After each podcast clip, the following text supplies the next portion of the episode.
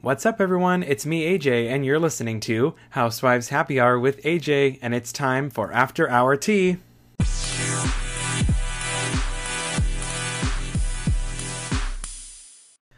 Welcome back, everybody, to After Hour Tea. Today, I'm going to kick things off with Beverly Hills Tea. Former cast member Kim Richards, according to a new report, owes over $90,000 in unpaid taxes as she lives in a small rental apartment due to legal and money troubles. She gathered up a tax lien in 2020 for $20,762, which has remained unpaid, according to the California Tax Board. She also has an outstanding tax lien from 2019 for the amount of $70,021, also confirmed, making her total fees owed over $90,000. Interest and fees will continue to accrue on both state tax liens for as long as it goes untouched. She's currently renting a 2-bedroom, 3-bathroom apartment that is inside a gated complex in the Encino neighborhood of Los Angeles, which is a noticeable downgrade from her previous lavish homes. So the 1,600 square foot home she lives in has a spacious master suite that includes the living room with a fireplace, and it's gated. Her apartment complex has a shared pool, jacuzzi, and is obviously a noticeable downgrade from what she previously had, which was an $8 million home. So that is kind of the update on Kim. There's not a whole lot going on with her. That just kind of came up on the feeds and stuff this past week. So according to a new report, Erica is not happy with how she is being portrayed in the current season of Beverly Hills amid her ongoing legal drama and divorce with Tom. A insider told The Sun that Erica is not happy with the editing on Real Housewives as she thinks it is exacerbating the public's criticism of her spending. She's flaunted her wealth on the show for years along with Tom, and it's now coming back to bite her amid the embezzlement scandal. She is a tough cookie, but she's still struggling emotionally at the moment and hasn't been leaving her house much. Despite her defensive posts on social media, she is worried about the case, how her appearance on the show will affect her and her future. She does love The Real Housewives, and it's pretty much all she has left right now as her career hangs in the balance, but she's facing a huge backlash and is concerned that anything she says or does on camera will be used against her in the lawsuits. Her lawyers are fighting hard to keep her details of her finances under wraps, but those who believe her career was funded on the back of trauma want to see it all. So that's... I actually feel like she's being portrayed pretty well. I mean, nothing's really come out yet that's too shocking. That's not really what we... Nothing really is like super unknown, I mean, from what I can tell. So I think I don't really know what she's talking about with that, but I guess we'll have to wait and see. And closing off with Beverly Hills, the latest news with the Girardi divorce, a judge ruled this past Tuesday that some former clients of Tom can pursue a collections lawsuit against Erica now. So according to court records obtained by People, Tom's former clients, Joseph Ruigomez, Jamie Ruigomez, and Kathleen Ruigomez, will be able to collect the $11 million they are owed by him per a 2020 litigation. So the judge previously placed a stay on collections from the former attorney's assets while he and Girardi Keese underwent an investigation by a bankruptcy trustee. However, the Ruigomez family are now allowed to move forward with their lawsuit against Erica, since a special litigation counsel found that the law firm transferred $20 million to Erica's businesses. Joe was among the alleged victims who spoke out in The Housewife and the Hustler, released in June. His family claimed that Tom basically robbed him, who was severely burned and scarred in the San Bruno gas pipeline explosion in 2010, if you guys remember, of millions in settlement funds while managing the money. So Joe alleged that he stopped getting his payments on time and he had trouble reaching Tom. He said that Tom would say, "Oh, sorry about that. These things happen. I'll get it to you next week." And half the time the check would never come, and the second time and the half of the time it wouldn't. Half of the time the check would come when he'd say so, the second time, and the half the time it wouldn't. The Ruigomez family eventually filed a lawsuit for the remaining funds, and Tom agreed to pay them $12 million. He signed a document that said he would make a $1 million payment followed by a $2.5 million payment. He never got the second payment, and that was the end of it. So now, basically, the judge put something out where Erica's assets are essentially fair game, whatever she has left of it, and the Ruigomez family can go after Erica for that, which I have no doubt that they will, so that's going to be dreadful for Erica, but it is what it is. So that is it for Beverly Hills. I don't have much for Dallas. I'm going to move over, but I do have a semi-confirmation that D'Andra and Tiffany may be returning. They have started filming, but there hasn't been any behind the scenes yet that I've seen. So anyways, D'Andra appears to confirm that she and Dr. Tiffany are returning to the upcoming 6th season of Dallas. D'Andra's revelation comes after she responded to a user who tweeted, "Missing these queens, manifesting their season 6 returns." And D'Andra responded to that by saying, "We will be back soon." So while D'Andra ended up deleting the tweet, she retweeted the fan sentiment. So I don't really know if she'll be back. I'm assuming she will, but I did hear that there will only be 3 returning cast members. So I will let you guys know when I have more info. Moving on over to New York, I don't have much with New York either. There's not a whole lot of press going on over there.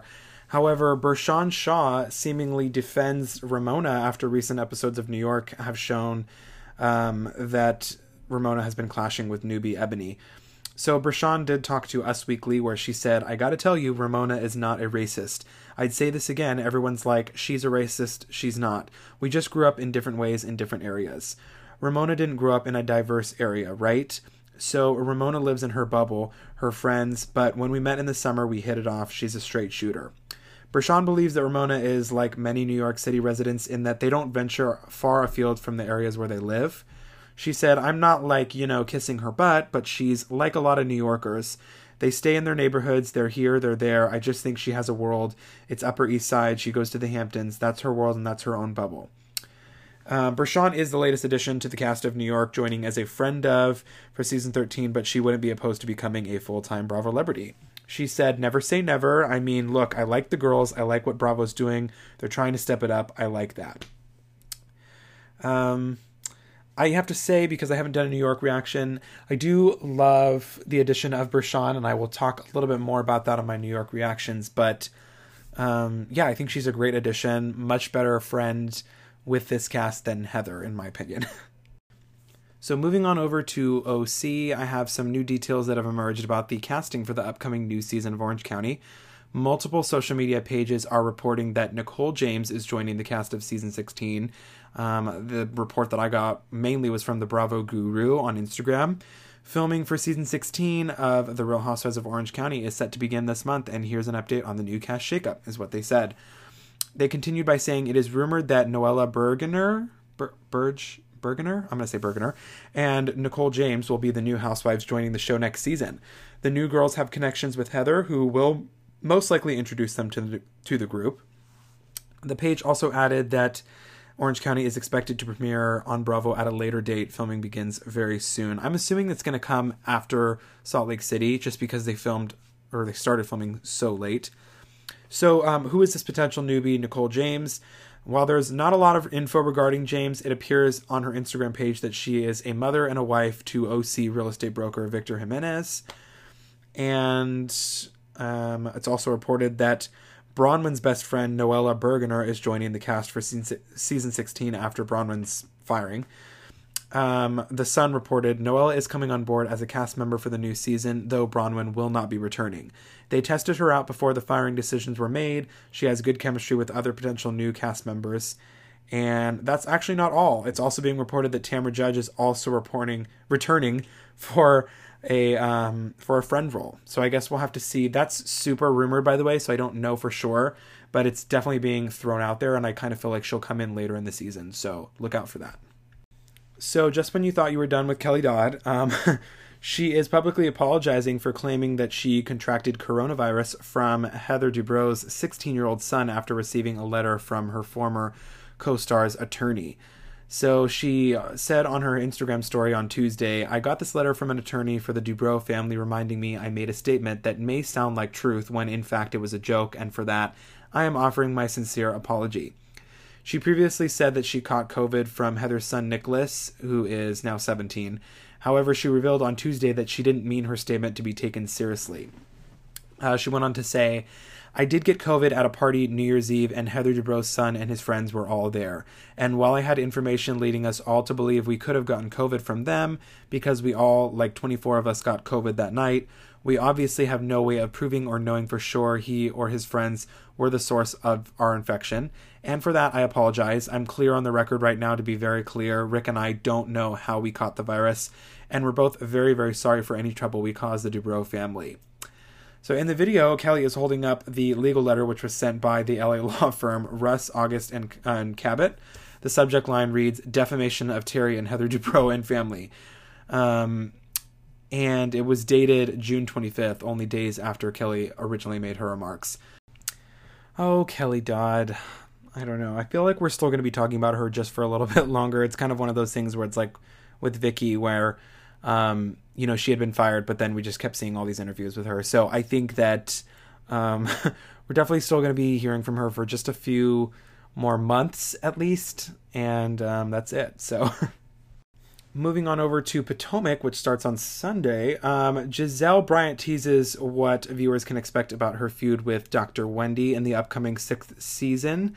If you recall, the season 6 trailer teased possible marriage issues in Wendy and Eddie's marriage.